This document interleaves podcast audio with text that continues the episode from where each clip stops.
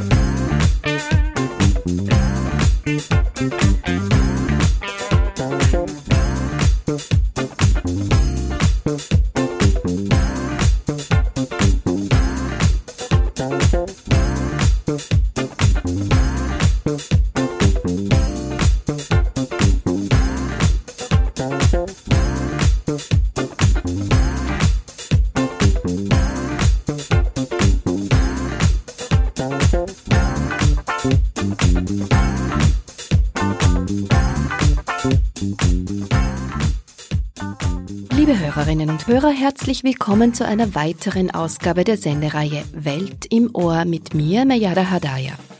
Der Titel unserer Sendung heute heißt Fisch gegen Hunger. Kann nachhaltige Fischerei Ostafrikas Nahrungsmittelknappheit lösen? Bei mir im Studio zu Gast Professor Herwig Weidbacher von der Universität für Bodenkultur, vom Department für Wasser, Atmosphäre, Umwelt und vom Institut für Hydrobiologie und Gewässermanagement. Und Diplomingenieurin Silke Silvia Drexler, ebenfalls von der Universität für Bodenkultur, vom Institut für Hydrobiologie und Gewässermanagement. Herzlich willkommen. Vielen Dank, dass Sie sich die Zeit genommen haben, hier diese Sendung mit mir vorab aufzunehmen.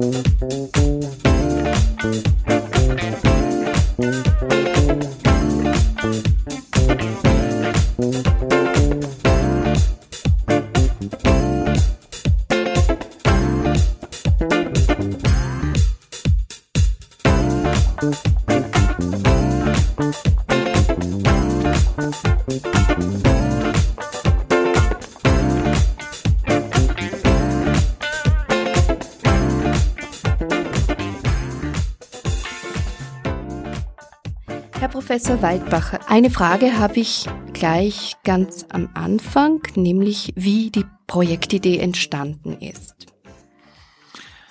Ja, danke einmal für die Einladung, dass wir da ein bisschen was berichten können. Ich bin schon sehr lange in Afrika, in, vor allem in Ostafrika tätig, seit etwa 30 Jahren und habe da einiges an Erfahrung mit den Universitäten und auch mit den Verhältnissen dort, die im aquatischen Bereich, sprich also in den Flüssen, in den Seen, aber auch mit den Fischereien oder mit der Aquakultur dort zu tun haben. Und das momentane Projekt, das über API eben läuft, das heißt Streckerfisch und das ist jetzt kein Projekt, wo österreichische Wissenschaftler da großartig ihr Wissen breit tun und die in Ostafrika dürfen lernen, sondern das ist ein Projekt, das unter der Leitung eines in Österreich ausgebildeten Fach Professors ist, der in Uganda sitzt und dort an der Makerere-Universität lehrt und forscht und Forschern und Professoren in Kenia sowie Professoren und Forschern in Äthiopien. Und wir Österreicher sind in dem Fall mit eingeklinkt in dieses Projekt. Das heißt, es ist wirklich ein Projekt, das innerhalb Afrikas läuft. Die Verantwortlichkeit ist auch dort. Und Österreich ist der Donator über, über die APIA-Schiene. Und wir sind mit dabei, vor allem in dem Sinn mit dabei, dass wir fünf Dissertanten, also Doktoranden, die Möglichkeit geben, hier an der BOKU ihr Doktorat zu machen und eingebettet in dieses Streckerfisch-Projekt eben sind. Silke, wie bist du dazu gekommen? Ich bin eben Mitarbeiterin vom Professor Weidbach am Institut, mittlerweile seit einigen Jahren und bin zuvor schon in einem EU-Projekt im Projektmanagement tätig gewesen und bin jetzt eben auch hier, habe schon Afrika-Erfahrung in dieses Projekt eingebunden worden. Afrika-Erfahrung, weil du selbst in Afrika schon gearbeitet hast, tätig warst, oder? Ich war eben in einem EU-finanzierten Projekt äh, eingebunden mit dem Titel Pomosa, wo es eben auch vor allem um kleinbäuerliche Aquakultur gegangen ist und Forschung in diesem Bereich. Und ich war da ähm, für das Projektmanagement verantwortlich. Die jetzige Situation ist eben die, dass ich hier auch äh, bei der Mitbetreuung der Doktoratstudierenden tätig bin. Wir haben, um es nur kurz richtig zu stellen, vier Doktoratsstudierende, wobei drei direkt über das Projekt laufen und eine vierte Dame ist über eine andere EPIR-Schiene eben auch an dieses Projekt angehängt. Das heißt, es sind drei Kollegen und eine Kollegin. Nein, wir haben erfreulicherweise zwei Damen und zwei Herren. Das Projekt Strackerfish heißt ausgesprochen Strengthening Regional Capacity in Research and Training in Fisheries and Aquaculture for Improved Food Security and Livelihoods in Eastern Africa. Professor Weidbacher hat schon erwähnt, dass das ein EPIR-Projekt ist. EPIR ist das Austrian Partnership Program in Higher Education for Research and Development und gefördert von der österreichischen Entwicklungszusammenarbeit. Das Projekt läuft jetzt schon einige Zeit und hat noch ein Jahr. Ein Jahr. Kommen wir mal zum Ursprung der Problematik in Bezug auf das Thema Nahrungsmittelknappheit beziehungsweise Aquakultur, Fischerei. Was ist jetzt tatsächlich wahr. Also es gibt sehr unterschiedliche Zahlen, habe ich so ein bisschen im Zuge meiner Recherchen gelesen, in Bezug auf die ausgefischten Meere sozusagen. Die einen sagen, es ist sehr dramatisch, die anderen sagen wiederum nein. Also es gibt an und für sich, gäbe genug Fische, zumindest ja. das an Nahrungsmittel.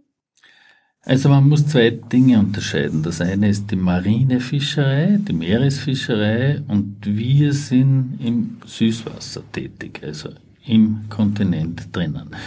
Äh, die Meeresfischerei ist vor allem ein Thema in Westafrika, wer dort Lizenzen und wer dort fischen darf und wie intensiv dort. Und das ist eine sehr fischreiche Gegend in Westafrika die Meere, weil dort Tiefenströme an die Oberfläche kommen im äquatorialen Bereich und daher wahnsinnig viel Nährstoffe und daraus eine Produktion entsteht, die eben alle Fischer der Welt anlockt und die fischen dort auch. Und da sind wirkliche zum Teil große Konflikte da.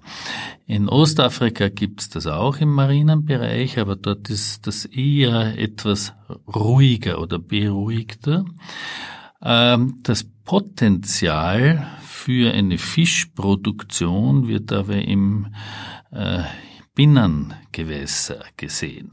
Und da ist in Afrika eher die traditionelle Fischerei, also mit Wurfnetzen oder mit Reißen oder wie man das eben so sieht in manchen äh, Filmen entwickelt. Und die ist aber zum Teil ausgezeichnet entwickelt von der Technologie. Also da bedarf es keines, irgendeines Advices oder sonst was, wie könnte man das intensivieren. Das ist sehr gut. Äh, aber das ist halt limitiert. Während in der Aquakultur, das heißt in der Produktion äh, von allen möglichen Organismen im Süßwasser, da noch eine große äh, Chance drinnen liegt. Ähm, man muss allerdings da immer aufpassen, das ist nicht so, wie es vielleicht in Europa oder in Amerika, da hat man Fischfarben und die zäunt man ein und dann tut man seine Fische dort äh, züchten. Das könnte man auch machen, aber es gibt dort auch wilde Tiere. Man denke an Krokodile, man denke an Nilpferde, man denke an alles Mögliche. Und, was auch ein großer Unterschied ist, es gibt eine Regenzeit, wo zu viel Wasser da ist, wo alles schwimmt. Es gibt eine Trockenzeit, wo dieselben Gewässer dann fast kein Wasser haben. Das heißt, die Fisch, die kann man nicht so wirklich kontinuierlich irgendwo entwickeln in Zuchten, sondern muss da schon Technologien entwickeln, die eben passen für die Gewässer. Und nicht wiederum gesagt in Gewässern, wo wilde Tiere so irgendwie ein Krokodil in die Konditorei geht, weil das passt einfach nicht zusammen. Und da haben sich verschiedene Technologien gezeigt, die funktionieren. Das geht vor allem in Richtung Käfighaltung, Kleinkäfige, keine großen, wo man Kräne oder was weiß ich was braucht, so wie in der Lachszucht. Äh, das scheint eine gute Technologie zu sein, wo wir in Vorgängerprojekten, wo auch die Silke eben zum Beispiel die Projektleiterin gemacht hat, äh, ganz sehr viele Erfahrung gemeinsam mit den äh, afrikanischen Kollegen eben äh, gemacht haben. Eine Teichwirtschaft, so wie wir uns das halt bei uns vorstellen, ist fast nicht möglich oder nur sehr technologisch hochstehend möglich. Man muss sich vorstellen, man hat einen Teich, dann will man auslassen und dann sind 15 Tonnen Fisch da. Und das in den Tropen. Sehr warm. Das ist nicht ein Abfischklima wie in Österreich, so mit kalt und so. Sehr warm. Das heißt, entweder ist da eine Kühllogistik, die sofort greift, die Kühltransporte, die Weiterfahrt. Alles muss total gekühlt und so weiter sein. Äh, und das ist normalerweise eben nicht gegeben. Und daher müssen diese Technologien adaptiert werden, unter Leid gebracht werden, nicht nur für Investoren vielleicht von Interesse, sondern auch, wenn wir in Richtung Hunger oder äh, Additional Income oder so irgendwie denken, dann sollen das viele Farmer halt machen. Naja, und da, das sind so Ansätze in diesem Projekt wie Musterdörfer in Äthiopien oder ähm, in Kenia und in Uganda, dass die zusammentun und sagen, okay, ihr kommt einmal zu uns und schaut euch das an, wie wir das machen mit den Käfigen im Viktoriasee und die anderen sagen, und ihr kommt zu uns und schaut's da. Und dann lehren wir gemeinsam, dann stimmen wir vielleicht unsere Curriculas für die Universitäten ab. Mhm. Dort geht die Stoßrichtung hin plus die Ausbildungskomponente, die wir zuerst schon angesprochen haben, dass eben einige Leute in sehr unterschiedlichen Bereichen bei uns das Doktorat machen.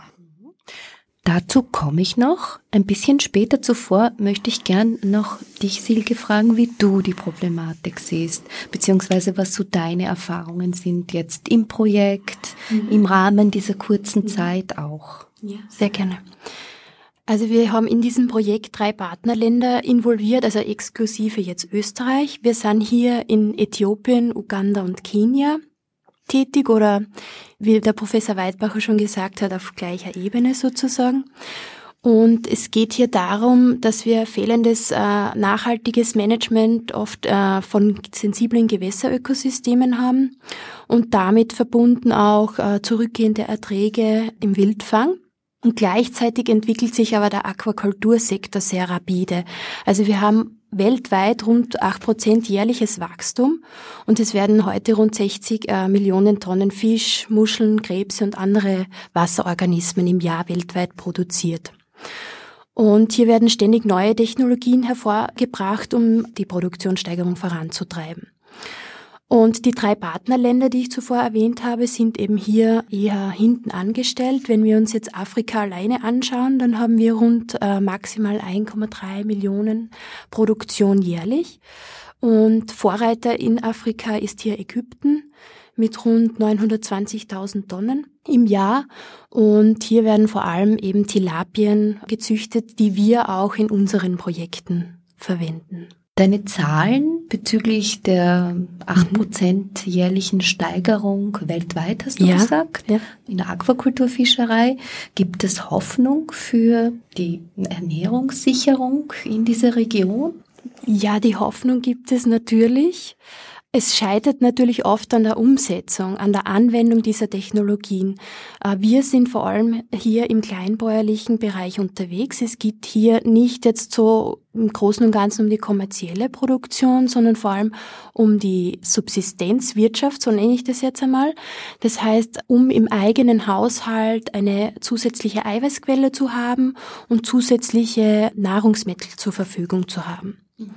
Was sind denn das für Technologien, die jetzt im Alltag konkret fehlen? Es müssen Technologien sein, wo ich kleine Mengen ernten kann und nicht nur große Mengen habe.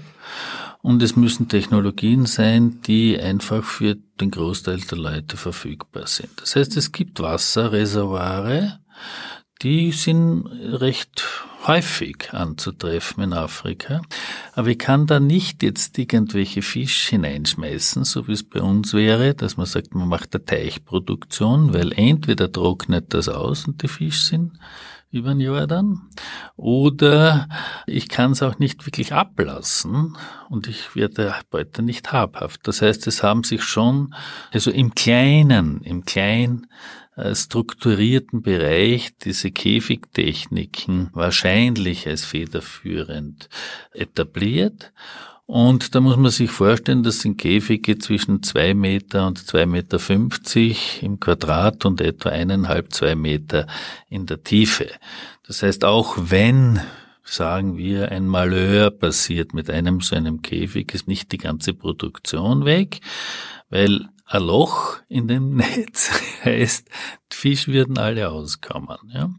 Das ist das eine. Und das, das, das zweite ist das, dass ich auch eine Ernte, eine kleine, also ich brauche zum Beispiel für den Mittwochmarkt 20 Kilo Fisch. Dann sind die sehr leicht zum Ernten und damit auch zu verkaufen oder hineinzubringen. Und dann sind die Futtermittel. Die Futtermittel sind ein hoher Prozentteil der Kosten, die entstehen. Da gibt's Ideen von uns, die wir versuchen umzusetzen. Sie werden wissen, dass man in Afrika in der Landwirtschaft vor allem versucht, in der kleinbäuerlichen Landwirtschaft die Frauen auf seine Seite zu ziehen. Die sind sehr verlässlich, die kriegen auch diese Mikroloans oder sonst Dinge, die halt einfach ähm, ökonomische Sachen. Und da versuchen wir zum Beispiel, dass wir über die Futtermittel vielleicht, das sind Byproducts, die nicht von den Menschen gegessen werden, sondern die halt über einen man wird sagen, sowas ähnliches, wie es bei uns einen Fleischwolf gibt. Ja, da wird das halt so in Pelletform herunter verschiert. Und wir versuchen auch, dass wir da Futtermittel zusammenbringen, die vielleicht für die Hühner und für die Fische gleich attraktiv sind. Und wenn wir das zusammenbringen, dann würden wir automatisch die Fische in die Verantwortlichkeit der Frauen bekommen Und das würde wahrscheinlich das System furchtbar starten lassen und furchtbar, also sich dann tatsächlich auch quantitativ entwickeln. Also Sie sehen, das sind so sozioökonomische Dinge drinnen, das sind Technologien, wie man das Ganze mehr oder weniger aufzüchtet und sonst. Und dann sind auch noch tatsächlich möglichst einfache Technologie anzuwenden. Also eben nicht alles, was jetzt da gekühlt werden muss und mit Kühlschränken funktioniert und nur mit automatischen elektrischen Belüftern geht und so weiter. Intensivieren kann man immer, aber es muss gestartet werden und durch das dann mehr oder weniger ein positives Umfeld geschaffen werden. Und dann kann man sicher sein, die Leute sind hochmotiviert, die Leute sind sehr intelligent, die entwickeln sehr viel selber. Aber ein positives Beispiel muss geben. Und da wäre auch diese Musterdörfer in Äthiopien, dass man es nicht nur auf der akademischen Ebene oben hat, dass man das die Scheu oder die Abgleichung des Know-hows nimmt, sondern auch, dass man eben sagt, dort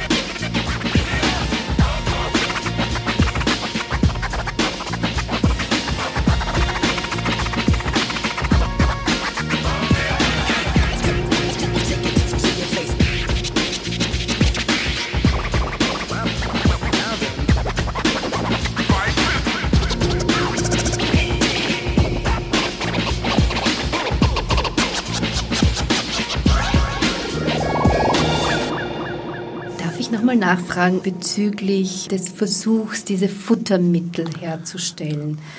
Wie probiert man denn sowas aus? Wie funktioniert das? Es muss natürlich zuvor alles wissenschaftlich einmal erprobt werden. Das heißt, es werden wird die Zusammensetzung untersucht. Also Professor Weidbach hat schon gesagt, das sind sogenannte Byproducts. Was sind Byproducts? Das sind Produkte, wenn man jetzt an den Bauern denkt, alles, was aus dem täglichen Ernährungsgeschäft, sage ich jetzt mal, überbleibt. Also Abfälle, die der Mensch nicht mehr verwertet und wegwerfen würde. Ob das jetzt irgendwelche Schalen sind von Früchten zum Beispiel oder in Kenia wird sehr viel Tee getrunken oder auch in Uganda und Äthiopien Überreste vom Tee kochen. Und diese Beiprodukte werden wissenschaftlich untersucht. Äh, wir wissen, dass äh, das Fischwachstum vor allem vom Eiweißgehalt abhängt. Also wir brauchen relativ hohe Eiweißkomponenten in der Fischnahrung. Und jetzt werden diese Beiprodukte auf ihre Zusammensetzungen untersucht. Das passiert auf wissenschaftlicher Ebene und dann muss man natürlich auch in die Versuchsebene gehen, wo man dann schaut, okay, wenn ich das jetzt an meine Fische verfüttere, wachsen sie überhaupt? Weil wir wollen ja Nahrungsmittel produzieren oder verwenden, die auch zum Fischwachstum beitragen, damit wir im Endeffekt wieder ein Erfolgserlebnis bei den Bauern erzeugen können. Und das geschieht auch unter wissenschaftlichem Beistand, sage ich jetzt einmal. Wir haben früher in anderen Projekten Untersuchungen gehabt, wo eben Studierende diese Futtermittel verfüttert haben an Fische und über einen bestimmten Zeitraum deren Wachstum untersucht haben und Gewichtszunahme. Eine letzte Frage dazu zu den Frauen, zur Rolle der Frauen, weil Professor Weidbacher ja schon äh, gesagt hat, erwähnt hat, dass äh, wenn die Fischerei oder Aufzucht in Händen der Frauen geraten würde oder könnte oder ist sie sicher zum Teil schon? Mhm. Nein, sie nicken mit dem Kopf. Ja. Nein. Welche Aufgaben haben denn die Frauen jetzt? Also die Frauen konkret äh, sind vor allem wenn man jetzt so eine bäuerliche Struktur betrachtet, ist es die Rolle der Frau, vor allem für die Ernährungssicherheit zu sorgen. Und da spielt natürlich die Fischproduktion mit hinein, wenn man die Frauen hier besser einbindet. Und es gibt Studien dazu, wie die Frauen eingebunden sind. Allerdings sind die relativ gering verfügbar. Und wir wollen uns auch anschauen, was ist äh, die Rolle der Frauen eben in dieser kleinbäuerlichen Struktur. Wie sind sie involviert in der Fischproduktion? Wir wissen, dass vor allem schwere körperliche Arbeiten vor allem von den Männern durchgeführt werden und Frauen dann eher am Schluss der Wertschöpfungskette verantwortlich sind für das Vermarkten der Fische, für die Fischverarbeitung und auch für den Verkauf einfach am Markt. Ist es schwierig, diese Strukturen aufzubrechen, da was zu verändern? Das ist eine traditionelle Struktur und es sind hohe Traditionen der da. Und wenn jetzt zum Beispiel, ich meine, es gibt unter den Fischern, ja, am Lake Tana in Äthiopien zum Beispiel, habe ich nie eine Frau gesehen, die fischen fährt mit ihrem Papyrusboot oder so. Das sind alles Männer.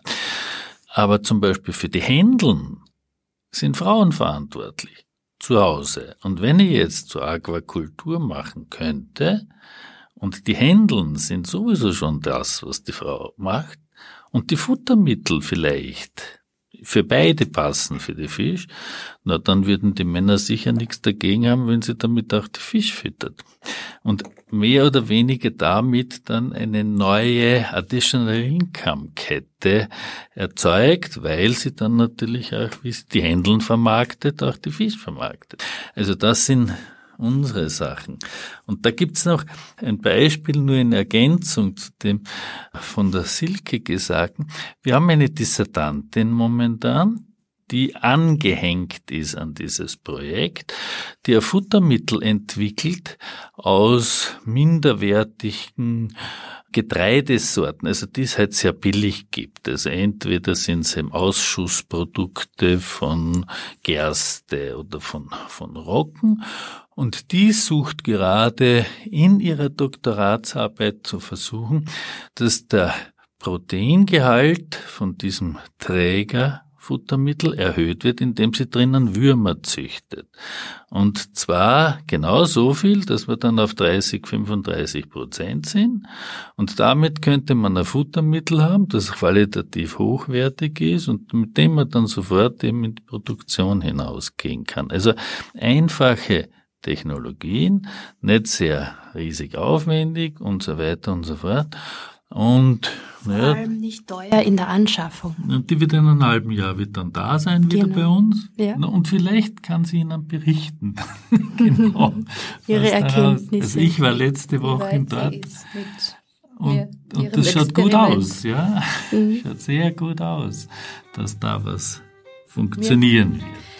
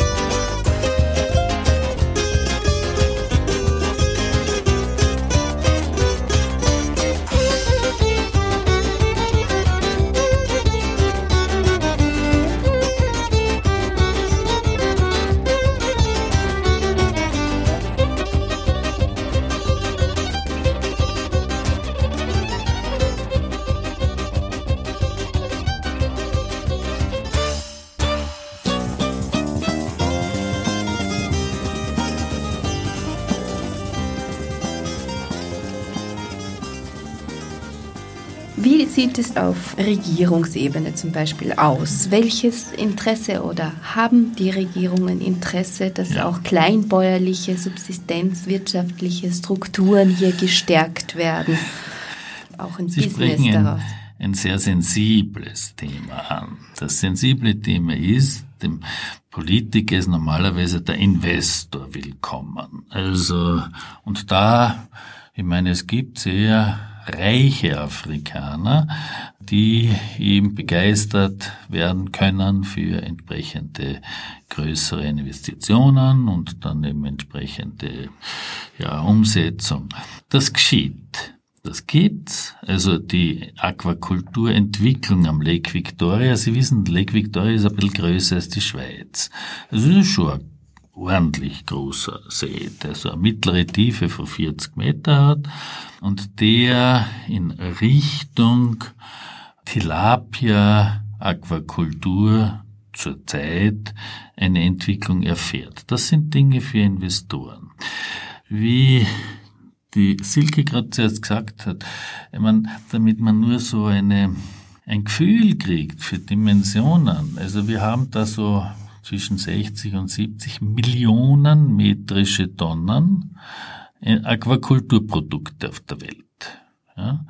Davon sind aber allein für von Asien, also von China dominiert und von Südostasien dominiert über 40 Millionen metrische Tonnen dort in der Produktion.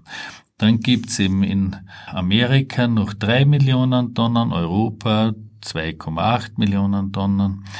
In Afrika haben wir, wie Silke schon gesagt ja. hat, so um eine ungefähr eine Million metrische mhm. Tonnen, wovon wirklich 90 Prozent in der Tilapia-Produktion in Ägypten gemacht wird.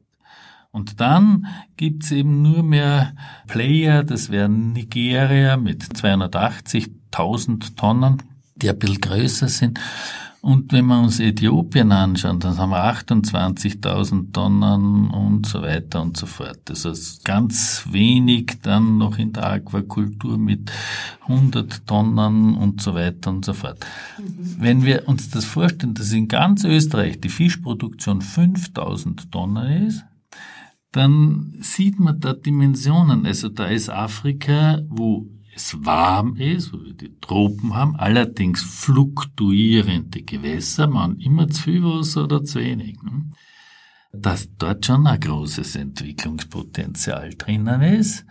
Und wir werden von den Politikern sehr ordentlich behandelt. Das heißt, wir sind in den Ministerien, wir berichten den Fischerei entsprechenden Sektionen und so weiter und die erkennen schon das Potenzial. Es ist nicht so, dass wir so irgendwie ganz hinten im Eck agieren dürfen, sondern natürlich die Investoren sind die, die hofiert werden die versucht man zu, zu kriegen.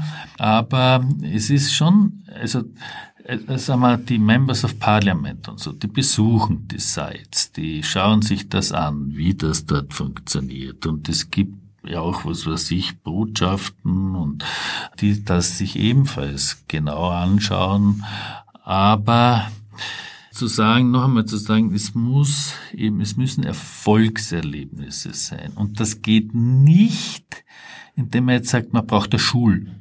Dort tun wir die drei Jahre ausbilden und dann können sie was und dann werden sie schon starten. Das ist, das ist nicht. Also wir brauchen Farmer, die nicht von Beginn an Fisch züchten, sondern denen man zum Beispiel so fünf Zentimeter kleine Fisch gibt und sagt so, und jetzt der schaut, dass die groß werden. Mhm.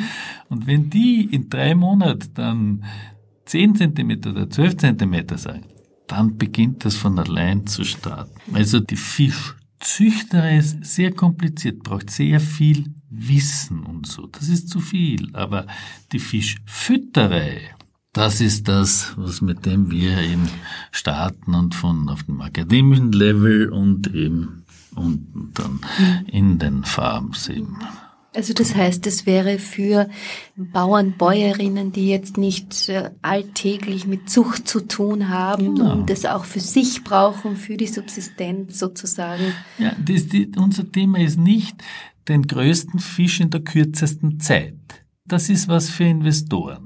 Der will ich meine, ein modernes Thema und ganz geschwind. So wie das 28-Tage-Händel will der einen Film, der ganz rasch eben möglichst groß. Das ist nicht unser Thema. Wir wollen welche, die, wie die Silke eben auch gemeint hat, die es verquickt ist in der Sozioökonomie, wo möglichst wir sehen das eben so, dass wenn die Rolle der Frauen besonders gestärkt werden kann, das ist eine, das muss sehr vorsichtig äh, passieren.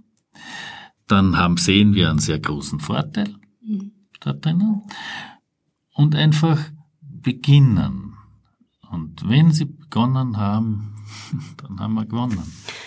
Wir haben vielleicht hier auch ein Modell zu erwähnen. Professor Weidbach hat schon ab und zu anklingen lassen. Wir haben in unserem EPIR-Projekt sogenannte Aquaculture Model Villages in Äthiopien, die am Entstehen sind oder bereits bestehen wo versucht wird, also man muss hier wirklich dazu sagen, wir sind hier in der Nähe von Ambo, weit weg von jedem großen äh, Lake. Also es gibt keine größeren Gewässer und wir sind in typischen Nicht-Fischzuchtregionen unterwegs wo kleine äh, bäuerliche Strukturen vorhanden sind und die wirklich kleine Fischsteiche besitzen und mit Unterstützung vom äh, Nationalen Fischereiinstitut dort kleine Fische quasi füttern. Und die werden eben unterstützt, auch aus dem Projekt heraus. Und hier kann man erste Erfolgserlebnisse verzeichnen. Weil eben durch das Füttern die Fische wachsen und sie mittlerweile schon ernten können und Fische für den Eigenbedarf verwenden können, bei Überschuss auch verkaufen können. Und mhm. damit wollen wir eben auch dann, indem die sich weiter vernetzen, andere Bauern dazu motivieren, quasi in diese kleine Aquakultur, kleine Aquakulturprojekte zu investieren und einzusteigen.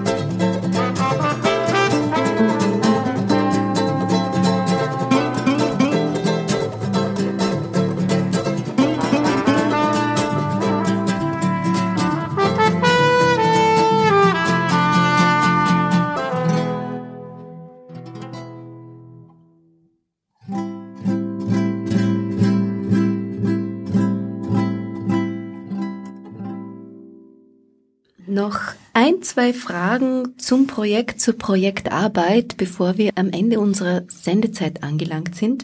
Welche Herausforderungen sind denn so in der Arbeit, in der transkulturellen, transdisziplinären Arbeit zu sehen? Was fällt Ihnen denn da spontan ein? Vielleicht etwas, das Sie besonders angeregt hat oder auch besonders aufgeregt hat? Man muss eine Vertrauensbasis gewinnen können. Und wir sind da in der glücklichen Lage, dass von der akademischen Seite ein ja, ein wirklich ein großer Teil der Leute, mit denen wir an den Universitäten zusammenarbeiten, in Österreich ausgebildet wurden. Also nicht ganz ausgebildet, sondern ihr Doktorat gemacht haben. Daher gibt's einfach eine, eine sehr gute gleiche Ebene der Diskussion, des Einbringens und so. Das ist eine ganz, ganz große Wichtigkeit. Das zweite ist das, und da schaut es sehr danach aus, dass es auch die Unterstützung von Österreich, ist das nicht im riesigen Millionenbereich, aber doch in einer konstanten Fütterung von Projekten eben gegeben ist, weil eines muss man schon sagen, wenn da unten Projekte gemacht werden, gibt's dann natürlich ein bisschen Erwartungshaltungen, dass das halt weiter ist, weil man stößt ja auf Sachen, die einen dann besonders interessieren? Oder äh, können wir das eben weitermachen mit den Frauen? Können wir dort tatsächlich, brauchen wir dann noch weitere Untersuchungen? Wo sind tatsächlich die Möglichkeiten? Also die äh, Kollegin Drexler, die, die tut gerade jetzt in dieser Frauensache ihre Eigenforschungen zum Beispiel hin betreiben. Und das muss halt dann in irgendeiner Form auch ermöglicht werden und das muss auch dann äh, diesbezüglich abzusichern sein. Wenn diese Erwartungshaltungen eben nicht erfüllt werden, dann kollabieren die Sachen sehr häufig nach einiger Zeit. Also nicht sofort, aber man sieht dann, dass es eben wiederum ein, ein, ja, einen Anschub braucht, der dort dann wieder eben äh, weiter geht. Wir haben schon Ideen, äh, dass wir zum Beispiel bessere Vernetzungen, Kleinbauern. Wer denkt daran, dass man Kleinbauern vernetzen sollte? Und zwar könnte man da soziale Medien nehmen. Also eine Idee wäre, dass es so, was wie es halt in Bangladesch gibt, so Handywomen, ja, also die so mehr oder weniger die Dorftelefonzentrale sind, na, die könnte man hernehmen und sagen, okay, du mit in dem Netzwerk über soziale Medien, mach die Übersetzerin, weil es ist nicht so einfach, einen äthiopischen Fischfarmer, der ein Problem hat, jetzt, äh, dass der von, dass, dass man einen findet, der die Sprache spricht und so weiter. Aber Englisch können fast alle. Sagen wir Lehrerinnen. Wiederum die Frauen. Und da, die könnten fungieren und könnten sagen, okay, wir vernetzen uns mit Kenia, mit Uganda. Hat von euch jemand auch das Problem? Wie geht man das an? Ist das zu warm, zu kalt? Braucht man Sauerstoff oder ja, sowas? Da geht es vor allem um die Vernetzung auch der verschiedenen Ebenen, sage ich jetzt einmal. Also wir haben einerseits die Universitätsgelehrten, sage ich jetzt einmal, die Professuren, andererseits die national geförderten Fischereiinstitutionen und dann ähm, haben wir unsere Bau Bauern vor Ort. Und hier geht es darum, dass wenn der wirklich im Feld steht und sagt, oh je, meine Fische schwimmen jetzt Bauch nach oben, was kann ich jetzt tun? Dass hier wirklich eine Vernetzung entsteht und auch ähm, miteinander kommuniziert werden kann. Wir Wissenschaftler haben vielleicht äh, die Lösung für das Problem, weil wir es äh, irgendwann einmal erforscht haben, dass man hier relativ simpel kommunizieren kann und weitergeben kann, okay, du müsstest jetzt vielleicht diesen Parameter überprüfen oder vielleicht sind die pH-Werte Werte zu hoch oder wie auch immer. Und das ist auch ein Ziel in diesem Projekt. So eine erste Hilfe sozusagen. Sozusagen, ja. ja. Ist es nicht zu wenig Zeit für diese vielen guten Ideen, so ein Projekt? Ja, wir haben. Natürlich. Wir, wir, wir tun schon unser Bestes und können uns aber auch verlassen, dass Wirklich, wirklich. Wir können uns schon verlassen, dass wenn wir nicht vor Ort sind, dass die Arbeit ja. weitergeht, dass man weitere Erfolge sieht, dass vor allem die Kollegen, ich habe, wir haben, ich glaube, das vermittelt. Das ist nicht jetzt, wir sind die Wasserköpfe Nein. und sagen irgendwas, was, sondern das, vor allem im Streckerfisch-Projekt ist tatsächlich eben, das ist von Uganda geführt, Äthiopien, Kenia dabei, die machen auch ganz eigenständig ihre Konferenzen und ihre Zusammenkünfte und organisieren mhm. Frauentreffen. Genau. es gibt eigene äh, Frauenworkshops, wo Frauen, die wirklich in der Aquakultur tätig sind, an die Universitäten kommen, dort gelehrt werden. werden. Genau, eingeladen werden.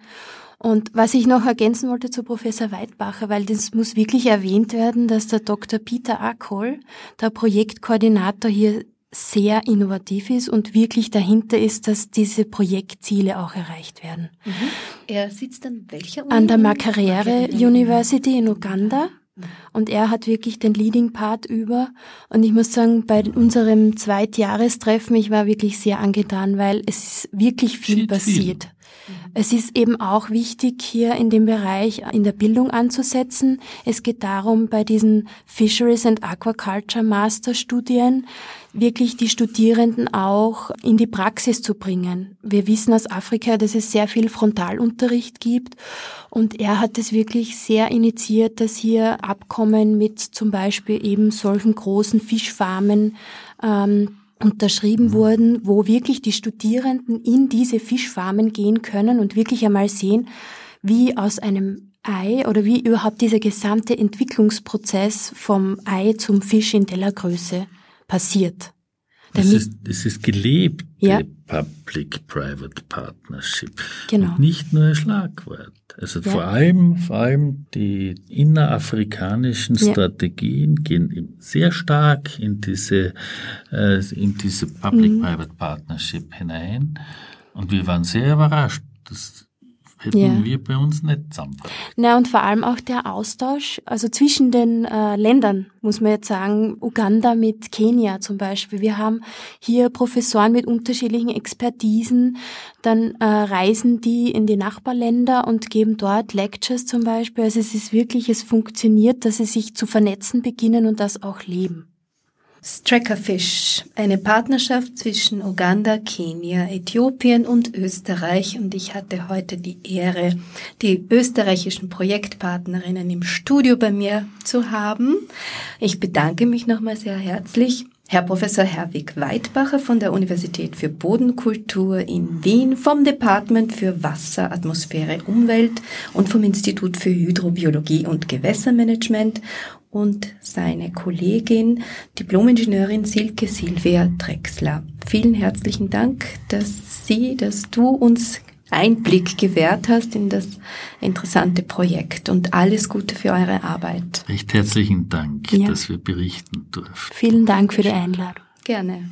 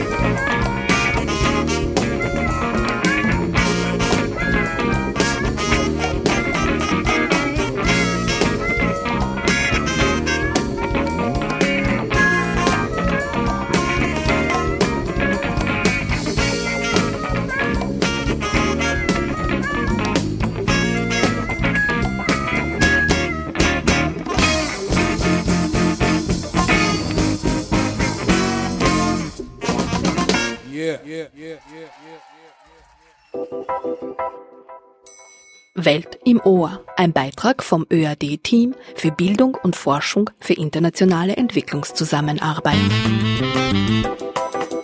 Musik